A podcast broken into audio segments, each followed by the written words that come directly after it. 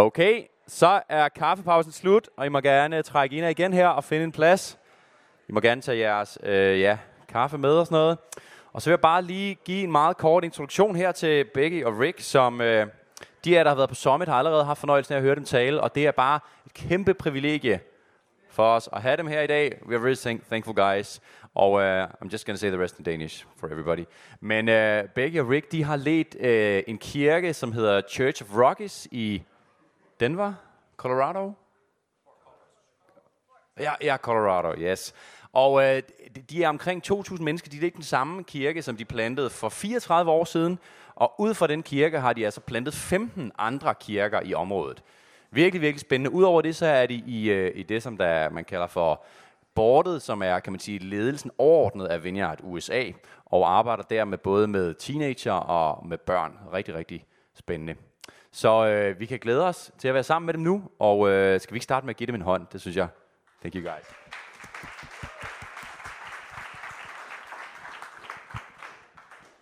All right. Good morning, everyone. So, my image of people that live in the Nordic region was completely blown out this morning because I pictured you as being very reserved, and it was not at all that way. So, I'm going to have to go home with a whole different picture and share with our church that, uh, that uh, we need to get things going a little bit. So, I, I want to just say good morning, Vineyard family and I am part of your vineyard family. Uh, uh, I love the vineyard family. It's very special family, and uh, it's not the only one of God's family, but God is doing something very special, and it's been very uh, special for Becky and I to, to be with you. We have been part of the vineyard since the very beginning, and we planted our church in Fort Collins, Colorado, 34 years ago, and we're still there, and we're still happy and we still love the church and we love the vineyard. And I've seen the vineyard go through a lot of ups and downs, and even worldwide, and watching things grow and then shrink and then grow. And uh, I love what I see here. Being part of the uh, Nordic Summit this last number of days and churches coming together. That uh, how many of you were part of that? Okay, lots of you were. Uh, just to say again, it's like something is really happening here and being part of the, uh, being here this morning something very special is happening sometimes you need people to come from the outside to let you know what you have and so i want to be an outsider that's an insider that says something very special is going on here and uh, we're really proud of this vineyard church and it's just the beginning there's going to be more vineyard churches and this church is going to grow and uh, I think there's a world right around you that longs for what you have and what we have together. So, for those of you that were at um, the conference, I shared a bear story, but I didn't want to leave the rest of you out. So, I want to share one of my favorite bear stories because we have bears everywhere in Colorado, and sometimes they even come out of the mountains and right in our backyard. So, it can be a little spooky. And so, here's a story about an atheist. I'm sure it's true. And it's a story that atheist was taking a walk up in the mountains and he came across a big black bear. And at that moment, it's like, what am I going to do? Because you can't outrun a bear, but you got to try. So he turns around and he begins to run faster and faster, but he hears the, the bear behind him getting closer and closer. And then he trips and he falls on the ground. And as he's on the ground, this bear is coming right at him. And this atheist at that moment says, Oh God, help me. And at that moment, the bear freezes and the stream stops flowing, the bird stops singing, the wind stops blowing, everything stops, and a voice from heaven comes. After denying my existence all of these years, do I now consider you a Christian? And the atheist said, Well, that doesn't seem fair, but could you please make the bear a Christian? And all of a sudden, the river starts flowing again, the birds start singing, the wind starts blowing, and the bear puts his hands together like this. It says, Father, I thank you for this food I'm about to receive.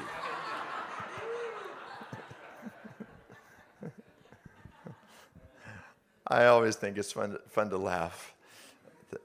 What I'm going to share with you this morning is something that's very near and dear to my heart. And when Fleming uh, asked me to come and share, and uh, I talked about different things I could talk about. That my life's message is about being loved to life by God as a father. The idea of, a, of any father or God being a father was very foreign and difficult for me, as I'm finding out is difficult to a lot of people. So I want to talk about the father heart of God. But I have a word for you. I have a word from God for you, and I know it's from Him, and I know it's for each and every one of you. And the word is this the Father loves you. The Father loves you. He loves you. He loves you. He loves you. How many of you know that some people are hard to love? Anybody in your world that's hard to love?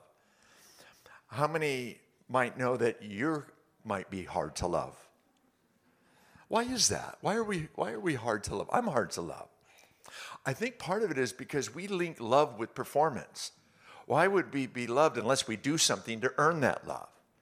Even from our earliest moments, uh, you know, it's like God doesn't love little boys and girls that does things like that. And there's all these images. If, if, if, why would somebody love you just because of who you are? And that love is not easy to find in, our, in our world. But I want to tell you, as much as you can be loved um, and you struggle with that, that God really does love you. And um, I don't know about you, but sometimes after a while, it's like, God, what do you really want from me? You ever wonder about that? At the, at the end of the day, bottom line, God, what do you want from me? Is it, uh, do you want me to uh, read the Bible more? Do you want me to, to pray more, to be nicer to, to people, to, be, to serve more, uh, to pray more, uh, go to church more, to, be, uh, to, to, be, to give more money? You know, what is it that, that at the end of the day, God, that you really want for me. And the, the answer to that came to me a few years during a conference in England that I was doing. And it was like simply this that God simply wants you to love Him as He's loved you. And He tells us to love each other as He, as, as he has loved us. But I never thought about loving God back. That almost seems ridiculous. That God doesn't need to be loved, right? But He created us out of love. And, he, and when, when we think about what does God want more than anything else, He wants to love us and He wants us to express that love back to Him. That's why we worship. That's why worship is such a, a big deal in the vineyard. It's giving God's love back to Him, it's honoring Him, it's, but it's offering our, our, uh, our, our inner being and say, God, we love you. We're, we're grateful. We're, we're thankful to you. Um, but more than anything else, you know what He wants? He wants a relationship with you. He wants an intimate relationship with you. He wants to get close to you. He wants you to know him and he wants to know you. And then he wants to be a father to you. You know what? Um, when I, I, didn't grow up in the church, and I'll share my story in a, in a moment or so. I didn't grow up in the church, but when I became a Christian and, and started getting involved in the church world, it was a weird place for me. The, the dress was weird, the language was weird. It's not like we are today where we can dress normal and talk normal. It was a certain talk and a certain look and, and, and all the rest of it. And they use so many different terms. But when we, what I want to talk to you about, when God looks at you and me, how does he see you? What does he call you? And what does he say to call him? there's all kinds of great names in the Bible, that, in names of God. But of all the names, you know what he says? He says, Call me dad. Call me dad. And um, when, when you think about that, he says that because that's who he is and wants to be. But that's, it's not happening for a lot of people. This idea of really relating to God as, um, uh, as a father. You know, when I, uh, I hear different terms that we're uh, like parishioners. You ever heard that word here? I don't know if it's in you know, in your language, but you know, we're congregant, a congregation, and we're a congregant, we're a parishioner of, of God. And it's like all these terms that are that are like mechanical terms. It's like there's there's nothing personal about that. But we are we are God's kids. We are children of God. You are sons and daughters of God, and that's how He wants us to relate to Him more than more than anything else. Um, but Satan has a goal too. And it's to keep us away from God, to keep us away from this relationship. And he'll lie to you to do anything possible to cheat you and me out of our destiny, out of our inheritance, and out of the relationship that God, that God has for us. And uh, those lies started in the garden. When Adam and Eve, they sinned, they ate, you know, from the forbidden fruit. And the first inclination that they had is what we have, is they ran from God. They said, we better get out of here.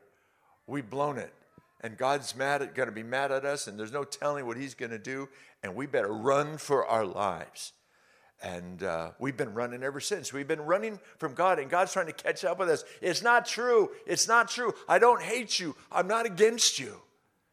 And that's the lie that's all around us in our culture, in your culture as well. That's why people aren't in church. It's like they don't have an idea whether they believe in God or not. They have no idea that God could love them and care about them and have a plan for their life. So somebody's got to tell them and somebody's got to, got to bring them and break that lie. But the lie is don't, don't, don't mess with God because he's, he's impossible to please and, and, and all the rest of it. Most of us only know love that's, uh, that's sustained by performance. Many of us have been in a relationship when people love you as long as you're lovable, as long as you, you produce, as long as you, you meet their needs or, or whatever, whatever it is.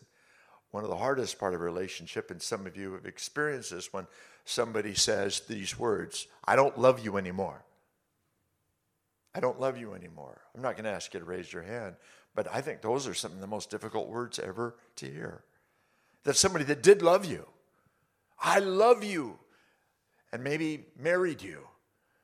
But one day they say, I don't love you anymore. I don't want to be married to you anymore. I don't want to be a friend of yours anymore. And then we, we feel that rejection and we think, what have, I, what have I done? And then we, it's easy to project that same kind of thing that, that why would somebody love us when we look at ourselves? I look at my life, it's like there's, there's no way that God could love this because I know this. I know what it's like to be me. And I think the hardest person to love in the world, by the way, is yourself. Anybody? I think the hardest person to love is you. And why is that? It's because you know you. You wake up with you and you go to bed with you. And that's, a, that's some of the bummer in my life. I wake up and, oh, it's still me. and some people, many people, they want to be someone else. They, some people live their whole life trying to be somebody else. And that's why we have our heroes and icons. We want to dress like them, put our hair like them, or, or whatever it is, is because to be us is to, to not make it. It's to not be worth anything. And there's so many people feel that they're not worth being loved. And especially by God. If there is a God and he loves anybody, then why would he why would he why would he love me in all this? And why would he why would he choose me? See, love is a choice, by the way. There's a feeling that goes along with it, but you choose to love somebody. And some people might choose to love you and then they choose not to love you, or you choose to love someone and then you say, I don't love you anymore. Well, then when you don't love anybody anymore, what does that mean? You don't have the feelings anymore, or they don't produce anymore. But here's something interesting that God chose to love you, and He doesn't change His mind about what He chooses to do. And you don't even have to understand it. You can ask why forever. God, why would you love me? And it's like, you can ask that question forever. He says, because I do. That's what he would say, because I do. Because I've chosen to love you out of who I am. And it's not because you've done this and that and now you've measured. It's like, oh, Rick, now, oh, wow, I love you. Because all that you do for me and you serve me and you do this for me. And I, I love you more every day because of all the things you do for me. Fact is, God isn't going to love you less or more with anything that you do. And in a way, that's weird. That God doesn't love more or less because love comes from Him. The love that He has for you comes from His heart, and He chooses to love you. And what you need to understand is that that doesn't change from day to day. Once He's made that decision, and through Jesus Christ, that decision has been made real. Because through Jesus Christ, that was the greatest act of love that the world has ever rejected. That God chasing us, running after us, I love you, I love you, ultimately, all the way to the cross. Now do you believe it? Now do you know that I love you? Now do you know you're worth something? You don't have to prove yourself. Yes, another question. You ever get tired of that game? Of having to play the game of proving yourself to everyone in every relationship and and uh, you got to look right stand right talk right and you got to you got to do this. And because we live in a world that if you know you're you're worth what you do. When especially men when men meet they would say hi how are you? My name's rick. And the next thing is what do you do? Because in our culture, a person is worth what they do. And so we want to measure them. What car do you drive? And what, what, how much money do you make? And what is your status? And we measure it that way. And so we, we become to, to know that that's, uh, that that's true. Jesus introduced a whole way of relating to God that was brand new when he started, when, he, when the disciples came and said, How should we pray? And they said, Well, I'm going to teach you how to pray. You start with calling him Father. That was a big moment. Calling God Father is like, really? Really? You can call him Father. You're the Son of God, but we're supposed to call him Father. And Jesus began to introduce a whole new concept about a relationship that was going to continue. Uh, those first words, uh, uh, our Father. Know, we start by calling him Dad. Now, I don't know what the most intimate words in, uh, in Danish is, but when you can in, in, uh, in English, it starts with father, and then it kind of goes to dad, and then it goes to daddy. Daddy is probably the most intimate part of that. And the idea of calling God daddy is a big stretch for me, it always has. But that's, that's how Jesus responded to the Father when he was in the Garden of Gethsemane. And it was, it was Father and, and most of the time, but in the Garden of Gethsemane, it was Abba.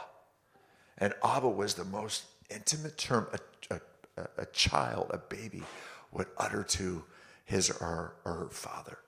And Jesus called out to his father with Abba, the most intimate expression possible, and without shame in doing that. Now, when you pray, is that, is that easy for you when you say, you know, you can call him father, but if you call him daddy, daddy? And it's hard as an adult to do that. But as adults, we're still his kids. To him, we're these, his child. And I think he wants us to approach him with the intimacy that is reflective of what's going on in our life. So I want to talk to you about this dad today. And you can call him dad or you can call him whatever whatever you want. But I think he, he's going like this I want you to come here. So I became a Christian when I was uh, almost 20 years old. I, was, I think I was 19, almost 20. And I had an encounter with Jesus Christ, which is a whole story in itself. I didn't grow up in the church, and uh, I never went to church. I didn't believe in God. I did not believe in God. I didn't believe in anything. And it was during the Vietnam War when I was going to college, and there was a lot of processing, a lot of questions about, about anything and, and everything, and I really didn't care. I, I just didn't care much about anything because, um, you see, I was born um, in adultery. My mother had an affair with a married man, had three kids. She was, his wife was pregnant at the time that my mom got pregnant with me. And um, ended up, my mom was courageous and did not have an abortion. She was only 19. It would have been very easy for her, easier for her to have an abortion, and then I would have simply been a statistic. So my mom chose for me to live. But that was about it because she was an alcoholic and she was out and about. And I don't remember growing up with my mom. I was at, at this babysitter and this babysitter and this home and, and so forth. And then my mom had another child outside of wedlock as well. And so now there was two of us. And then when I was seven, that my mom actually got married for the first and only time. And then the, I had two half brothers that were born. And now there's four of us. And I was so excited to have a dad because everybody around me had a dad. In my day, people had dads. There wasn't all the divorce and there wasn't all the single parents that there are now. I, to me, today, I'd just be like everybody else. But I was, I had a little bit of a stigma on me. As I, everybody else had dads, but I, I, I didn't have a dad. But now I got a stepdad. It's like, yes. But sometimes having a, a bad dad is worse than no dad, at least for me. And so it turns out he was a gambler, horrific gambler. And he and my mom would have fights, physical fights, and the police would come and and uh, we'd be taken out of the home for short periods of time. And, and I remember a time when I was 10, I wanted to protect my mom because they were having a, a, a big fight. My mom was throwing things, and then I, I remember jumping on top of my, my stepdad because I, I, I, had to do something, and, and he just threw me to the floor. And then my mom went crazy in a rage after that. And it's just like, I didn't know that that wasn't normal. So the idea of later on, dialing ahead, when I had an encounter with Jesus Christ, which was the most wonderful thing, when they started telling me and I started reading the Bible about God wanting to be a father to me, it was like, no thanks. Jesus works just fine with me. But God being a dad, first of all, I don't get it. It has no place to register with me. There's either nothing or someone that's just someone to be afraid of and to run away from. I came to, dis- to discover that a lot of people have those kinds of, those kinds of issues. You know, I was going to share this tonight, and I might as well, but one of the things that kind of really got me going is I, I dated this girl one time, and only one time because she got personal with me, and uh, I wasn't ready for it. Uh, we went on this date, and, uh, and about halfway through the date, and this was right before I met, met Jesus, that she, uh, she said, Why do you live? I said, What? She said, Why do you live? Why do you live? Why, why do you live? It's said, I don't know why I live. And if we're going to talk about this, I'm taking you home right now. I don't, I don't want to talk about why do I live. I'm on a date. We're partying. We're going to have fun. It's like, why do I live? I got to get rid of you. So I, I, I, I took her home and, and all night I could, why do I live? Why do I live? Why do I live? I have no idea. Because honestly, I had no life. I had no life. I had no future. I had no dreams. I was existing. I was surviving. Even as a kid, I hardly went to school. Becky saw one of my report cards, and I had gone to school less than half the time. I pretty much just hung out in the streets with my friends and, and going nowhere. But see, in the midst of all that, behind the scenes was God who wanted to be a father to me. And I later discovered that he sent Jesus to make that happen. That Jesus was the way for that to be a different reality for me. You know, there, there are some lies that I see everywhere, and I, I want to share just some, uh, a few of them that I think keeps us from, from dad, keeps us from what God wants and the relationship that he wants to have with us. And um, so here's four of Satan's lies and distortions to keep us away. The first one I would say is that God is unappeasable, unpleasable that no matter what you do with God, if you do this, then he, then he raises the bar another level. And if you jump over that, then he raises it again and raises it again, that ultimately you're going to fail. So there's no way that you can actually please God or you can succeed in his eyes. And a lot of people f- feel that. And out of that, you know, I used to feel like God just tolerates me, especially being born the way I was. It's like, you know, some people wonder about whether their parents wanted them and what about this. And I know that I wasn't wanted. I messed up people's lives. I messed up my mom's life. I messed up my dad with this family and it just blew his family apart. And uh, his wife took him back. My, my, you know, the, the, my, my dad's wife, who my mom had an affair with, said, if you will never have anything to do with this child, I'll take you back. That was the right choice, but it left me outside looking in. By the way, when I was 13, a family rescued me. I didn't know they were rescuing me then. It was my best friend, and he lived a couple uh, of, uh, of, of houses down from us. By the way, I went to 10 different elementary schools. Sometimes we'd have to leave in the middle of the night because we couldn't pay the rent because my dad, stepdad, had blown all the money uh, in gambling. And so we would have to move a lot. And when I was 13, this family, um, Jeff's my best friend, his family, um, asked if I would come live with them. And I thought I was kind of doing them a favor. They'd had a son die a few years before. And I thought, oh, I can kind of fill that gap. And I had no idea how tr- in trouble I was. And so I lived with that family, and it was a weird family because they had rules and discipline, like you had, had to go to school every day. Can you believe that? Every day. And you had to make your bed before school, and, and you had to get good grades to stay in sports because I was a fanatic. I was involved in all kinds of sports, and, and, and, and uh, you had to sit at the table right. If we were late for dinner, feed the Mrs. Miller, as I called her, she would give the food to the dog. And so if I was late for dinner, I would check out the dog and know whether I needed to go out and get something to eat. It was, it was just from no discipline, do what I want, stay up when I want, go to school when I wanted, to all of a sudden rules and all of it. And, but I realized looking back that God put them in my path to change the trajectory of my life. And then I, I, I went and lived with another family through high school, and then another family. I lived with three different families to finish high school. And I moved to a small town north of Los Angeles. I grew up in LA, very rough part of LA, by the way and I was just surviving. I would, you know, go to school behind bushes trying to, you know, dodge the gangs and all those kinds of stuff. And now I moved to a small town that was totally different, living with a family. Actually, a Mormon family had taken me in, and they tried to convert me to Mormon, you know, Mormon way of thinking. It's like, no, I, don't get this one. It doesn't, it doesn't work for me. But something came out of that. What came out of that is because I was taken in by families, but I was never the son. Does that make sense? I was never the son. I was the person that somebody's caring about.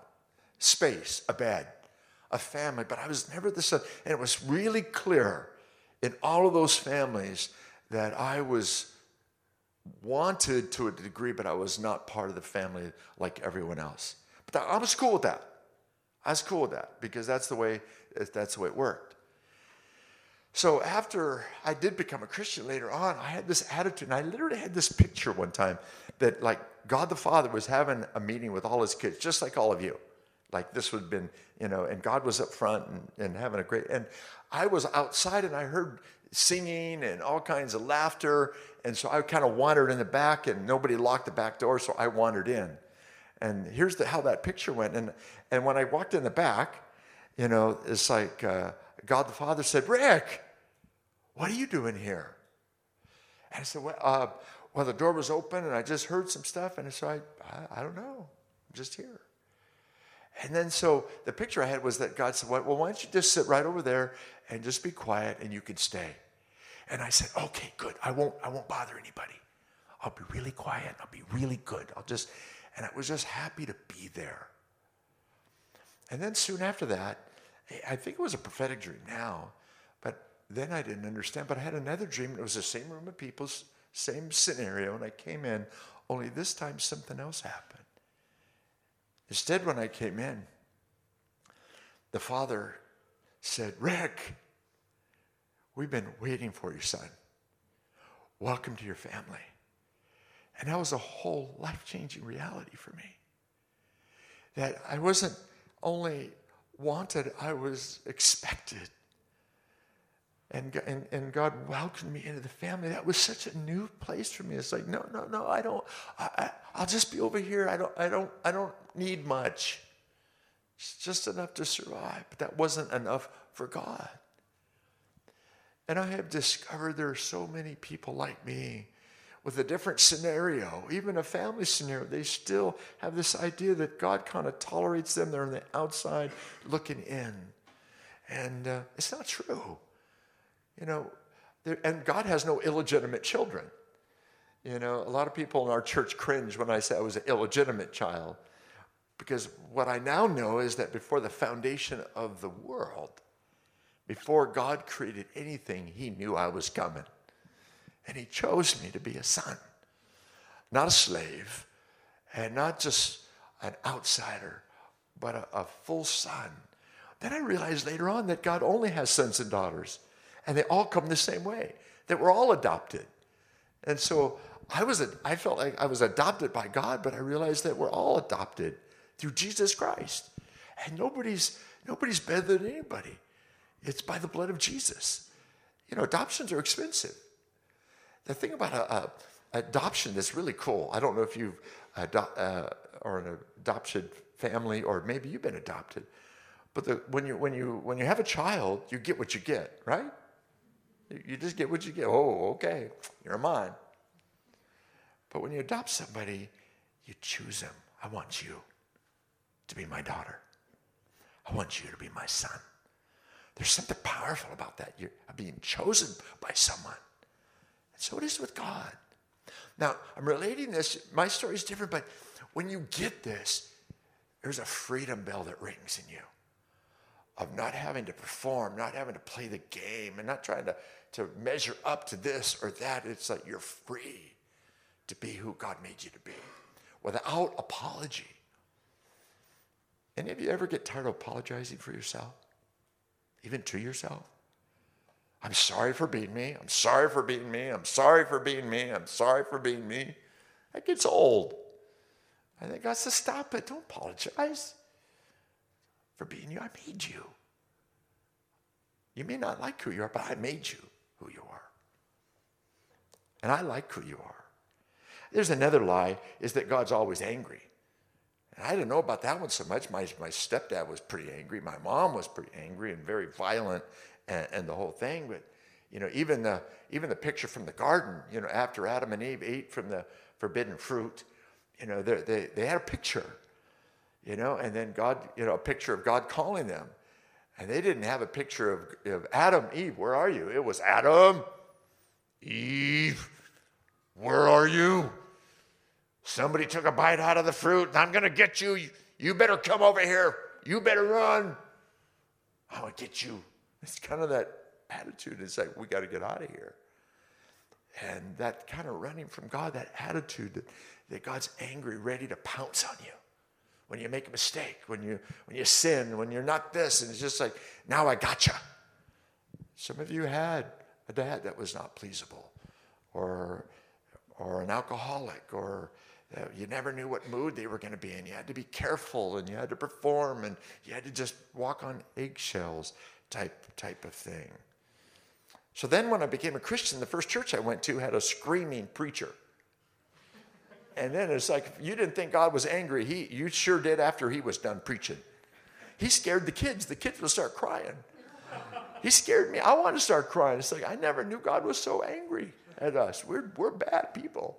We're just bad. Then I found out the preachers do this. They, they scream at the people that are there uh, because of the people that aren't there. You know what I'm talking about? And I learned now you beat up the people that are there because of the people that aren't there that should be here. So you, you just beat up on the people you can get to. And so this guy was a screamer. He's like, it was blood curdling type stuff. And it's like, whoa, don't mess around with God because boom, you know.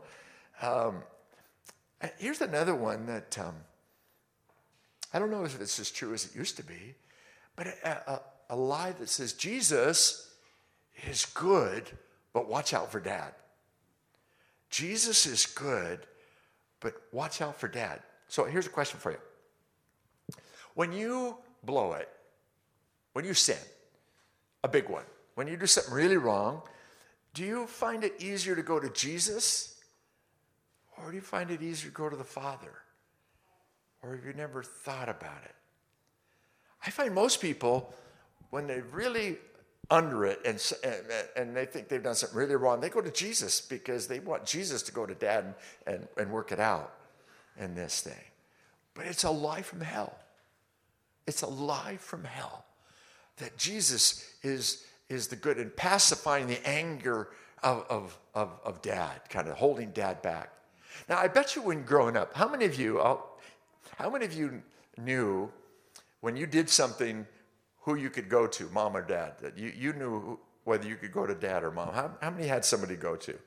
So you kind of knew that, right? If you, you, got, you got to talk to mom before you talk to dad or talk to dad about going to mom, you kind of figure that one out. And I think sometimes we can do that in, uh, in a relationship with God. But the lie, let me give you a picture of the lie in heaven. The lie in heaven is that God's looking over the earth and he's and there's fire coming out of his nostrils because of the sin everywhere and anywhere all over the earth. And he's just he's just fired and all the angels are backing away because because he's having a bad day. He's having one of those days and everybody knows to back up. He's ready to blow. He's ready to just complete you know blow a gasket as we'd say in this thing. And then right before he's ready to blow it and he's saying you know what? I promised that i wouldn't do a flood anymore, but I got other ideas. I'm going to get these guys. And then all of a sudden, Jesus comes out the side door. Oh, Dad, don't do it. Don't do it. Don't pour your wrath on them. Don't destroy them. I'll go and die for them. I'll die for their sin. Pour your wrath on me. Don't, don't do it to them. And then it's like, okay, all right, Jesus, but if you're not back in 30 years, I'm coming after him. But it's, it's, it's a lie that kind of lives in there. But here's the true picture the true picture is that God was looking at the earth and his people. And He said, Jesus, my people are destroying themselves and they don't know I love them. They don't know me. They don't know what I want. They don't know that I care. Jesus, I want you to go bring my kids home to me. I want you to go get my kids. You see, here's, here's the point Jesus did not come to save us from the Father, but to bring us to Him. Do you see how Satan has lied? See, for God so loved the world, not God was so angry he couldn't stand anymore, and he was, God so loved you, me, this world, that he sent his one and only dearest son to die on a cross to demonstrate, I love you and I want you to be part of my family. He paid the ultimate price. And you know what? Jesus died on the cross for sin. And it's and it's and it's preached everywhere. But what's missing is that's not all of it. Somebody said, wait a minute, that's bad, that's wrong, that's bad teaching. Well, it's not bad teaching. Jesus died on the cross to pay the penalty of our sin, but he died on the cross to pay for our adoption, to make it possible to come home to God and be born into his family as sons and daughters. It was the payment for adoption. And Jesus said in, in uh, John 14, 6, I am the way, the truth, and the life. Nobody comes to the Father except through me. So Jesus' mission wasn't finished on the cross. His, his ultimate mission is to bring you and I into the Father's house, into relationship with God as Father and us as sons and daughters, and we would relate to Him as such. That we'd be secure. And you know what? When you get this, you can change the world. You can risk your life. You can go for it. You can make mistakes. You can fall flat on your face. You can be yourself. You don't have to be somebody else. You don't have to figure out what somebody else wants you to be. You ever get tired of that? You don't have to wear a mask. You don't have to feel like you're, it's, a, it's climbing a ladder over and over again and, and, and never reaching, never reaching, never reaching, never reaching. And that's what religion does. It keeps us out, out there. A question I'd have for you in closing is Did Jesus get what he paid for? Did he get what he paid for for you? Okay, you got your sins forgiven. Good. Heaven bound. Super. But Jesus died for a relationship. And God will have that relationship. God will have that. And Jesus' mission by the Holy Spirit is to take you and me into the Father's house and bring us to the Father where you don't have to be afraid. He's not angry. He's not unpleasable. He's not aloof. He's not somewhere else. I love people telling people that, that God is never somewhere, somewhere else. And sometimes we feel he's gone. God doesn't abandon his kids. Maybe you were abandoned. God doesn't walk away from his kids. God doesn't give up on his kids. This is a dad's dad that, that's never going to turn his back on his sons and his daughters. And we're never anything but that. We're, we have no other identity. We're sons and daughters of, of God. And you know how, it happens? In John 1 12, 13, I'll close with this. Yet to all received him, to those who believed in his name, he gave the right to become children of God. Aren't we all God's children? Everybody likes saying that. There's songs. We're all God's children. Well, it doesn't say that. In John's gospel, it lets us know we're all God's creation. And maybe we're God's orphan children in one sense, but we're God's creation, beloved creation. But we become his children as we receive him, that adoption. And he said he gave the right to become children of God, children born not born of natural descent, nor of human decision or husband's will, which is good news for somebody like me, but born of God. Born of God by the, by the choosing of God. See, you wouldn't be here if God didn't choose you. It would just, you wouldn't be here. And that's why this church is here, by the way. The ch- this church exists so you get the message out because the deceiver, the liar, is cheating people and running people away from God. And we got to say, you don't have to run. Don't, don't go away. He loves you. He wants a relationship with you. He wants to give a life to you. He wants to free you. He wants to transform you. He wants you to be part of his family.